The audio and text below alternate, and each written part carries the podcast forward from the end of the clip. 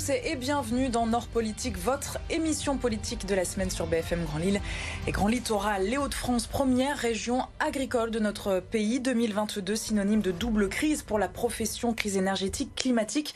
Comment assurer la pérennité des filières? Quel accompagnement pour nos agriculteurs? Notre invitée ce soir, Marie-Sophie vice-présidente en charge de l'agriculture au sein du Conseil régional maire du Quénois également. Bonsoir. Bonsoir. Merci beaucoup d'être avec nous. Mais avant, on prend le temps d'expliquer le rôle de la région.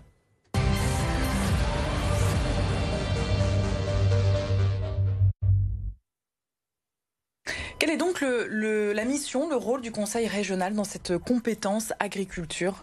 Alors, c'est pas une compétence légale comme le sont les transports, le TER ou les lycées. C'est une compétence volontariste en fait hein, de la du Conseil régional. Mais la région a aussi une compétence en matière de développement économique et donc elle ne se désintéresse pas, bien au contraire, de la filière agricole. C'est pour ça qu'on intervient vraiment au plus près euh, de l'agriculture. Vous avez des, concertations avec le ministère de l'Agriculture pour euh, défendre notre euh, territoire, pour euh, valoriser aussi nos agriculteurs? Comment ça se passe? Mon rôle se joue quand même beaucoup plus en région, sur le terrain, avec les représentants du monde agricole, la Chambre d'agriculture et les agriculteurs eux-mêmes les filières, les interprofessions aussi, qui ont une importance vraiment euh, grandissante. Euh, ça se joue un petit peu moins quand même avec les ministères, euh, même si on est sans cesse en train d'écrire au ministre pour attirer son attention. Et on a aussi un pouvoir d'influence politique avec Xavier Bertrand à la tête de la région, c'est quelque chose d'important. Et donc on essaie de, finalement d'activer plusieurs leviers, d'être au plus proche du terrain et d'avoir une stratégie régionale. On a un rôle d'ensemblier, de fédérateur assez naturel au titre de nos compétences économique. Puis on a un rôle de lobbying en fait.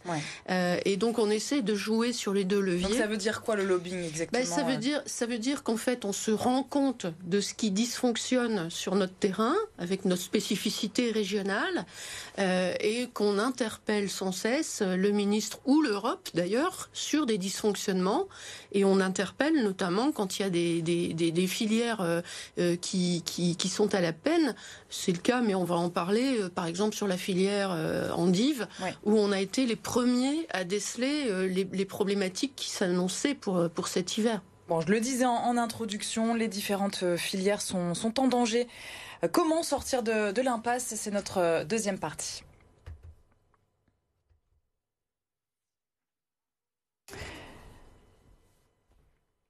Avec euh, donc euh, sur ce plateau pour euh, nous rejoindre Quentin Détombe qui est éleveur à, à Quesnoy-sur-Deux, le président des jeunes agriculteurs du Nord-Pas-de-Calais. Bonsoir Quentin, merci beaucoup d'être avec nous. Nous avons également à distance Olivier Daugé, le président de la Chambre euh, d'agriculture des Hauts-de-France. Merci beaucoup d'être euh, avec nous euh, ce soir pour intervenir sur, sur cette émission. Quelques chiffres pour, pour commencer. Hein. Les, Hauts-de-France, on le rappelle, on le disait en introduction, première région agricole de France. C'est 68% du, du, territoire utilisé donc pour l'agriculture, donc avec plus de 25 000 exploitations, près de 53 000 travailleurs, des femmes et des hommes donc qui travaillent dans, dans la pomme de terre, les légumes transformer le lait ou encore les endives. Vous avez interpellé donc Marie-Sophie la ministre Agnès Pannier-Runacher sur la filière en, début de semaine. 4000 emplois menacés par la crise énergétique. Est-ce que vous avez un retour puisqu'on parle vraiment de crise énergétique, de factures qui, flambent Alors la filière a été reçue par le ministre de l'Agriculture euh, il y a une quinzaine de jours. Euh, et si on a réécrit avec Xavier Bertrand à la ministre de l'Industrie, c'est parce qu'on n'avait pas justement de réponse ou qu'elle n'était pas satisfaisante. En fait, on sent que euh, pour le moment, euh, toutes les filières sont en panique.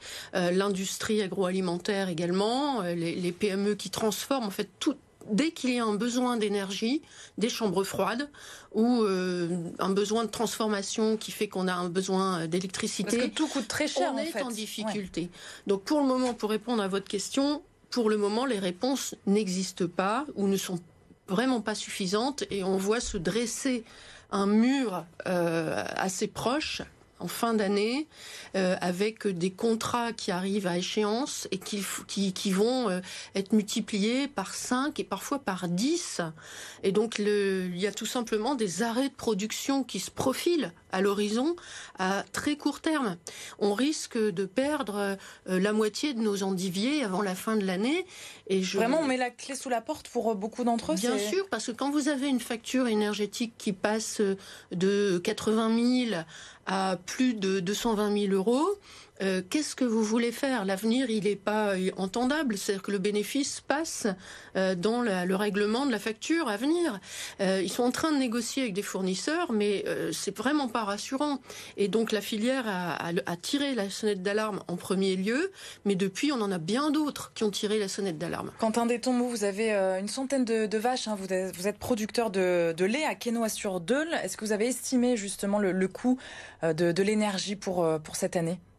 Alors moi sur mon exploitation, euh, je suis pas, euh, je suis pas embêté avec un, vu que j'ai un contrat qui me protège par rapport à ça. Mais comme euh, disait Madame Mélène, c'est vrai qu'il y a des exploitations même en production animale qui sont fortement impactées là-dessus. Et le, alors la solution ce serait justement de d'aider ces exploitations à à avoir des meilleurs contrats ou bien partir sur l'autoconsommation avec des panneaux des panneaux solaires mais néanmoins ça coûte aussi cher de poser des panneaux c'est c'est un investissement et ça, euh, ces exploitations, elles ont rien demandé, quoi. Elles ont vraiment pas. Euh, elles, ont, elles subissent la crise de plein, plein fouet. Sachant que c'était déjà euh, compliqué mm. avant. Olivier Daugé, donc à, distance, c'est toute la filière hein, qui, qui, qui, est touchée. Quelle remontée du, du, terrain vous avez, vous? Oui, bonjour à tous. oui, à distance, parce que je suis à, je suis à Paris pour travailler sur ces sujets énergétiques, sachant que je suis aussi référent national sur ces sujets pour la profession agricole c'est une vraie, vraie problématique. Hein. Ça remonte de partout et pas qu'au niveau secteur agricole.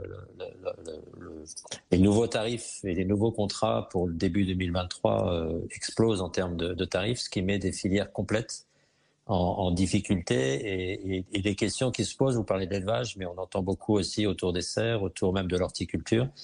Est-ce qu'il faut mettre en production l'année 2023 par rapport au coût de l'énergie? Donc tout le travail qui est fait, c'est bien sûr de d'accompagner les gens. C'est vrai qu'il y en a qui ont la chance d'avoir des contrats qui sont plus ou moins, en tout cas qui se renouvellent pas en ce moment. Voilà, donc c'est, il faut accompagner, il faut. On, parlait des, endives, euh, Olivier Daugé, on parlait des endives à l'instant, mais quelles sont les autres euh, filières vraiment en danger pour qui la situation se, corse vraiment sérieusement? Et est-ce que vous avez une idée de, chiffres peut-être d'exploitation Toutes les filières qui utilisent, oui, tout à fait, toutes les filières qui utilisent l'énergie soit pour produire beaucoup de consommation, soit pour stocker. Je pense aux chambres froides notamment. Hein. On parle des pommes, des poires, des pommes de terre et ainsi de suite. Donc euh, toutes les filières voient leur, euh, qui sont relativement énergivores, faut le reconnaître. C'est pour ça que la question de l'autonomie d'exploitation à moyen terme est, une vraie question. Donc ce qu'on demande nos gouvernements, c'est que la, la profession, quoi, l'alimentation soit aussi considérée comme prioritaire par rapport à ces enjeux-là, et notamment dans l'idée aujourd'hui qui qui est travaillé par le gouvernement, ils ont l'autorisation de l'Europe, de, plafonner, je dirais, le prix de l'électricité, en tout cas que, la, solidarité, nationale euh, participe justement et que, l'exploitant puisse payer l'électricité plus cher qu'aujourd'hui, certes, mais à des prix qui restent économiquement viables. C'est un vrai enjeu parce qu'on va avoir des filières qui risquent de disparaître. Hein, euh, et le deuxième enjeu de l'hiver, c'est le délestage. Euh, parce qu'on sait qu'on aura des délestages énergétiques, ou c'est fort probable, qui vont aussi mettre en difficulté, et il y a un éleveur euh, autour de la table ici, euh, quand vous arrêtez l'électricité sur un, sur un élevage avec stockage de lait ou sur une exploitation qui a besoin d'électricité pour faire tourner des chambres froides, ça va poser problème ou ça risque de poser problème à un certain nombre d'exploitations cet hiver. Donc l'enjeu, c'est de trouver les systèmes les plus pragmatiques possibles qui permettent à tout le monde de, de passer l'hiver. Donc un prix maîtrisé, des délestages qui ne concernent pas euh, les, filières agricoles à risque. Euh, c'est tout le travail qu'on essaye de faire aujourd'hui pour trouver des solutions pour les agriculteurs. Euh, Quentin Détombe, vous, qu'est-ce qui vous coûte le plus cher sur votre euh, exploitation? Aujourd'hui, l'alimentation des animaux. Ouais, ce que vous disiez Oui. Combien à l'année? C'est un budget qui représente combien de, centaines de ah, milliers d'euros? C'est plus de la moitié de mes charges c'est plus de la moitié de mes charges. Euh, par rapport à l'année dernière, on a multiplié par deux le coût d'alimentation des vaches laitières. Donc après, forcément, il faut les nourrir. Oui, voilà, exactement, il faut les nourrir. Et après, la sécheresse n'a pas aidé. bon, on en a parlé aux États généraux de l'élevage. Hein. c'est vrai que cette année, c'est un peu les effets ciseaux dans tous les sens du terme. Donc il faut travailler là-dessus. Mais quel est l'état d'esprit de, de, vous et de vos confrères que vous représentez ce soir? Ils sont inquiets. Ils sont inquiets. pourquoi? Parce que on voit qu'en face, ben, il y a un changement climatique, il y a des tensions sur le marché international ou national. Néanmoins, euh, à un moment donné, euh, il y a des beaux discours, il y a des bonnes. Euh, on voit vraiment que les politiques, j'ai envie de dire, voient les problèmes, mais les. Enfin, on parlait des endiviers, bah, les solutions n'arrivent pas tout de suite. Et par exemple, sur la filière de l'endive, bah, là, c'est dans les prochains mois, voire semaines. Oui, on est maintenant, hein, c'est vraiment la, saison. Hein. Et j'ai envie de dire, par exemple, sur l'élevage, bah, on tire la sonnette d'alarme depuis le mois de juin, et il n'y a encore rien qui arrive. Ah, si, on a, on a, des, on a des dégrèvements fiscaux sur les, euh, sur les prairies, mais c'est peanuts par rapport à ce que demande vraiment. On demande quelque chose, on demande des ajustements administratifs. Faut parler par exemple des prairies permanentes, essayer de bouger euh, des jalons là-dessus sur cette euh, sur cette qualification-là. Donc c'est aussi l'Europe, c'est la France, c'est le ministère de l'Agriculture. Donc on est prêt à proposer des choses innovantes quoi pour donner de la compétitivité à notre élevage et à notre agriculture régionale. Marie-Sophie dans, dans, cette situation de crise comme ça d'urgence, est-ce que c'est possible de débloquer une, une enveloppe peut-être à la, à la, région? Comment vous, vous pouvez euh, actionner? Comment vous pouvez euh, réagir à votre échelle? Alors, je distingue quand même euh, des situations liées à la sécheresse, où la région est déjà intervenu à deux reprises en débloquant des fonds et euh, l'année dernière encore euh, près de 2 millions d'euros. Je pense que euh, on va intervenir encore cet hiver pour la sécheresse. Maintenant, par rapport au problème du surcoût de l'énergie, et on a vu les chiffres, hein, on passe de 1 à 5, de 1 à 10. Ça sera clairement pas dans les moyens de la région d'intervenir pour aider tout le monde. Nous, quand on vient, c'est plutôt en solidarité, comme je vous le disais. On n'a pas une compétence euh, légale particulière mhm. par rapport à l'agriculture. c'est quoi faire pression C'est sur le budget régional. Euh. Alors voilà, en matière d'énergie, on s'est mobilisé assez vite avec Xavier Bertrand pour saisir euh, les ministres, faire en sorte que les filières aient des rendez-vous avec directement avec le ministre.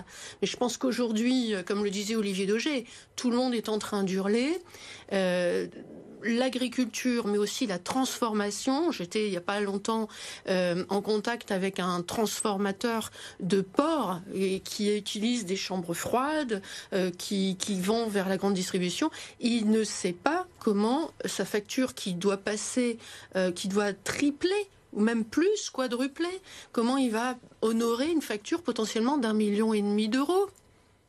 là où il en avait pour 250 000 euros par an. Donc euh, le mur est là, si vous voulez, c'est pas dans les moyens clairement de la région. Par contre là, il faut qu'on ait des réponses au niveau national, voire au niveau européen. Et pour le moment, on est assez corseté, d'après ce que j'ai compris. Et les propos de Bruno Le Maire euh, récemment ne nous laissent pas euh, augurer de solutions très faciles et automatiques. Donc c'est pour ça qu'on est très inquiet. Olivier Daugé, euh, c'est le genre d'exemple que vous avez, vous aussi, euh, quand vous discutez avec euh, les agriculteurs de, la région, quand on parle de millions d'euros comme ça pour, pour ces, pour ces factures-là, il y a des exemples vraiment très criants? Oui, oui, oui, il y a des exemples pour parler de l'élevage. Je, peux vous donner aussi l'exemple des, engrais.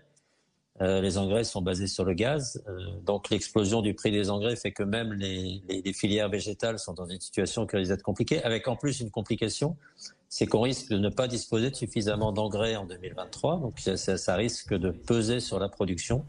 Euh, on ne garantit pas aujourd'hui la quantité d'engrais nécessaires à l'agriculture française en 2023. Donc euh, on, est vraiment sur des problématiques euh, de fond, même de souveraineté alimentaire. Je vais un petit peu loin peut-être, ça peut peut-être faire peur de dire ça.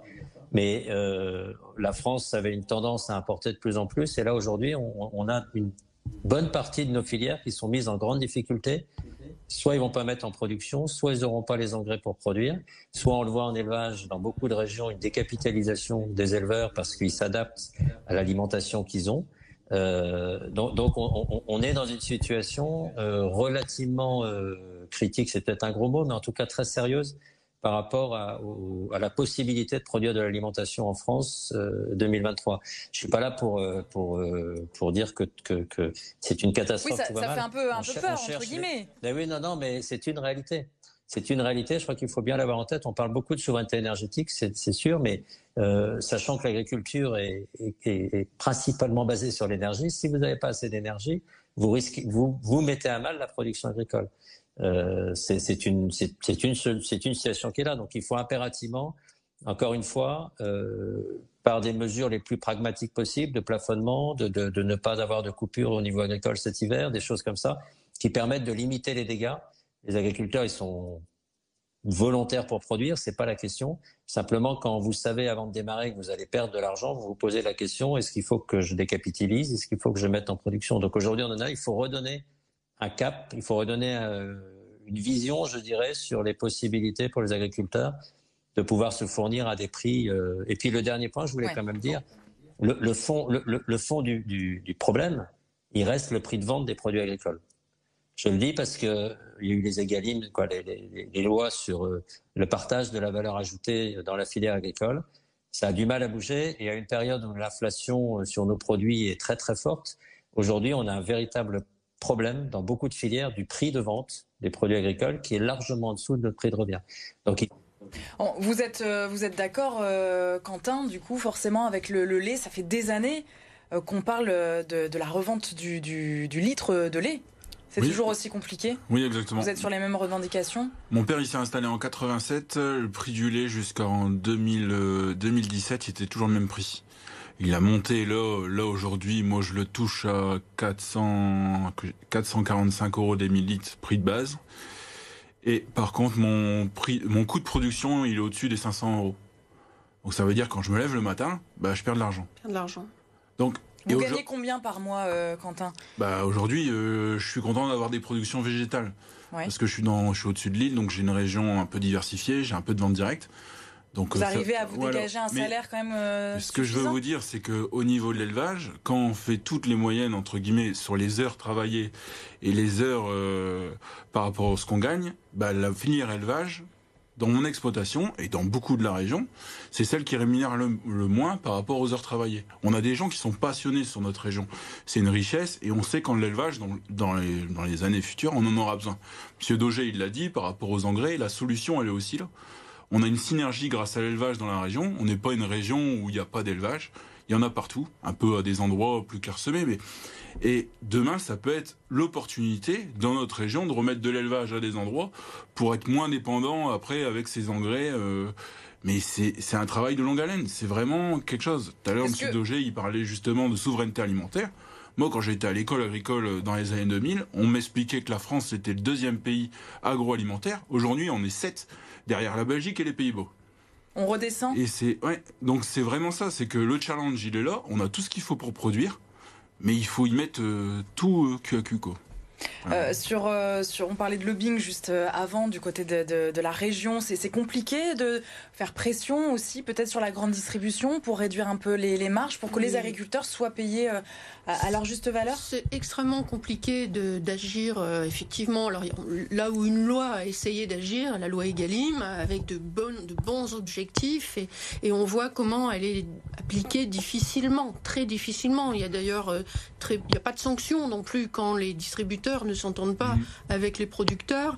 Euh, eh bien, il n'y a pas de sanctions quand ils, quand ils ne payent pas le, au prix de production. Il n'y a pas de sanctions. Mhm. Donc, on voit bien la difficulté. Euh, donc, il faut, il faut, nous, notre rôle, euh, c'est d'essayer de muscler au niveau régional euh, les filières, les productions, les interprofessions, en fait, les regroupements de professionnels. Et vous savez, par exemple, la filière lait mm. est quand même très organisée. C'est quand même sa force. Mm. C'est que quand elle parle, elle parle d'une seule voix. Et quand elle, elle joue mm. le rapport de force, elle a quand même une voix. Et nous, on essaye de, de structurer, d'aider les filières à se structurer euh, pour peser davantage. Quand elles sont bien organisées, même si tout le travail n'est pas fait, c'est quand même déjà une sacrée force pour pouvoir peser euh, vis-à-vis euh, de la grande distribution qui fait encore la pluie et le beau temps. Vous, vous, soutenez aussi ce projet de, de lait à, bas carbone. C'est quoi exactement? Est-ce que euh, ça fonctionne, Quentin? Alors ça, c'est vrai que c'est autre chose. Euh, effectivement, vous savez que l'agriculture, l'élevage en particulier, il nous tient très à cœur parce que ça a été évoqué à mi-mot, mais on est inquiet pour l'avenir de l'élevage, même s'il y a beaucoup de choses à faire mm. pour inverser la tendance. Euh, aujourd'hui, la tendance, c'est que si on fait rien, dans 10 ans, on peut avoir 30% d'éleveurs en moins. Et euh, ils ont une pression énorme parce qu'on les cible souvent comme un peu les fautifs. Vous savez, on dit que la viande a pas un bon bilan carbone, qu'il euh, vaut mieux manger. Et là, on vise à réduire. Euh, on parlait de crise énergétique, c'est ça. On vise à réduire les, aussi avec la crise climatique hein, qui s'ajoute à tout ça, Les, émissions de gaz à effet de serre. C'est ça. Et on, on cible beaucoup l'élevage, alors que l'agriculture et l'élevage ont des solutions. Vous savez que les meilleurs capteurs de carbone, c'est pas les forêts, c'est les prairies. Et donc l'élevage a les solutions pour elle-même, pour les émissions de carbone euh, qu'elle émet, mais aussi pour, pour, le, pour le monde pour euh, le citoyen et pour d'autres émissions de carbone qu'elle compense. Donc il faut absolument qu'on sauve euh, notre élevage, mais on a un problème de compétitivité, parce que ça a été dit par Quentin on, se déclasse gentiment, mais malheureusement assez sûrement, parce qu'on a des, des, coûts de production qui qui sont pas euh, suffisamment bons par rapport à des concurrents qui sont en Belgique, en Allemagne, etc. Mais la réponse à ça, c'est qu'il faut qu'on muscle bien euh, nos, nos, nos, agriculteurs, et ils sont volontaires. Vous savez, quand on dit démarche bas carbone, c'est à la fois écologique, mais c'est aussi pour un gain économique. C'est-à-dire que les agriculteurs en France et en région, ils ont ont envie de faire bien. Vous la sentez, vous, cette démarche volontariste, Quentin, de, de, ah ouais, si, Si, il, y a des, il y a des jeunes, notamment, qui essayent justement de... Bah, c'est l'avenir, hein, j'ai envie de dire, on est tous sur la même planète. Hein, euh, donc, euh, on, est dans, on est dans ces démarches-là.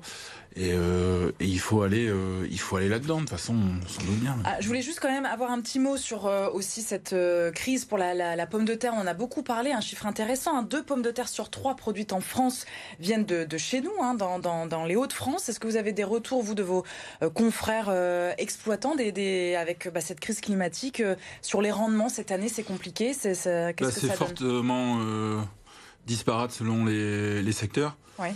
C'est ça. Quels sont les, les, secteurs les plus bah, Il y a les secteurs, euh, notamment, euh, il y a des, enfin, c'est vraiment, vraiment par poche.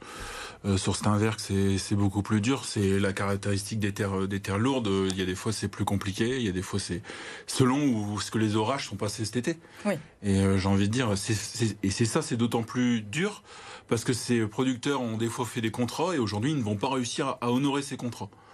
Donc euh, ça c'est quelque parce chose. qu'on vend à l'avance, hein, voilà, de terre, on vend un bah an avant. On, se couvre parce que bah il y a des prix d'engrais, il y a des trucs dans ce genre-là, donc on, bah, on se couvre. Aujourd'hui, il y a très peu d'agriculteurs qui peuvent être sur le marché entre guillemets du libre et dire euh, bah voilà. Alors autre euh, défi, c'est l'agriculture biologique, hein, au ralenti aussi dans, dans notre région depuis plusieurs mois.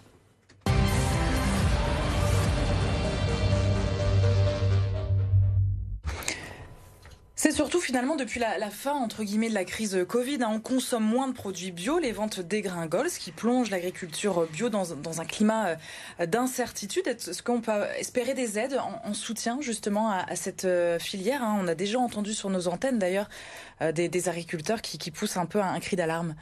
Oui, alors on on fait en sorte que effectivement que cette dégringolade de la surveiller de près. Il faut quand même dire que euh, c'est effectivement né juste après le Covid, qu'il y a eu un changement de comportement. Euh, qui c'est vraiment le consommateur, hein, vraiment clairement. Le consommateur, euh, oui. C'est le consommateur, mais il y a peut-être aussi. Comment on l'explique ça? Bah, je pense qu'il y a eu d'autres priorités au sortir de la crise. Il y a eu une volonté de revivre, de redépenser euh, différemment, parce que pendant le Covid, on était confinés, où on vivait euh, beaucoup euh, pour, pour la famille, on passait du temps à cuisiner, on faisait attention à la qualité du produit. Une ascension à deux, enfin une croissance à deux chiffres. Hein. Vraiment, c'était. Et il y a eu un revirement à cette occasion-là qui était d'ailleurs, qui est toujours très surprenant moi, ce qui me fait dire que, euh, bien sûr, l'inflation ici n'arrange rien parce que les gens font attention et, malgré tout, les prix du bio sont un petit peu plus élevés. C'est tout à fait normal parce qu'ils demandent plus de main d'œuvre, c'est un peu plus cher et donc ça ne fait pas, ça n'arrange pas les choses. Euh, mais structurellement, quand même, comme vous le soulignez, on était sur des croissances à deux chiffres et je pense que tout ça va se stabiliser. Néanmoins, le moment qu'on traverse est un peu problématique parce qu'il y a moins de conversion au bio. Nous, on avait plus que multiplié par deux le nombre d'exploitations depuis le 2016 qui se sont converties. On est à près de 1500 en région. on est un petit peu à la traîne, je crois, dans les Hauts-de-France. 1500 fermes euh, bio sur 60 euh, 000 euh, hectares. clairement, il y, a, quand même du travail à faire sur, sur, sur ce, niveau-là par rapport à d'autres territoires. Euh, oui et non, parce qu'on ne peut pas se comparer à une région comme Occitanie où il y a beaucoup de maraîchage. Nous, on a des grandes cultures. Donc, en nombre d'exploitations, ça peut paraître peu. Euh, par contre, on a euh, augmenté très sensiblement la surface cultivée en bio. On est à près de 70 000 hectares. Et donc, ce n'est pas rien. Quentin, il y, a des jeunes quand même, de futurs agriculteurs qui se, étaient très motivés pour euh, se lancer dans le bio et finalement, ils rebroussent chemin. Vous avez un exemple, je oui, crois. Oui, j'ai un exemple sur Ronc, un jeune qui était passionné, il avait vraiment ça dans le sang, il voulait convertir sa ferme dans une ferme laitière se ronque au bio et euh, ben, aujourd'hui le contexte euh, du lait c'est que le lait bio est moins cher que le lait conventionnel donc ben bah, il, regrette cette décision, mais bah, il convertit pas, il convertit pas sa ferme au bio. C'est trop long en fait, c'est ça. Bah, ça et que et ça va lui coûter et que ça va, il va moins, il va moins gagner d'argent. Donc euh, aujourd'hui, il convertit pas. Demain, mais le problème, c'est le consommateur qui, qui décide dans ce truc-là c'est que demain, Olivier Daugé, il l'avait dit, c'est que produire un litre de lait bio, en magasin, il devrait être 1,80. Aujourd'hui, il y a 1,40 le prix du lait bio. Des fois, on voit des promotions à 1,20. Hmm. Euh, derrière, à un moment donné, il y a le consommateur ou la GMS ou l'industriel, il y a quelqu'un qui joue pas le jeu. Et c'est ça, c'est dénoncer ça. Alors nous, euh, dans notre syndicat, c'est ce qu'on dénonce.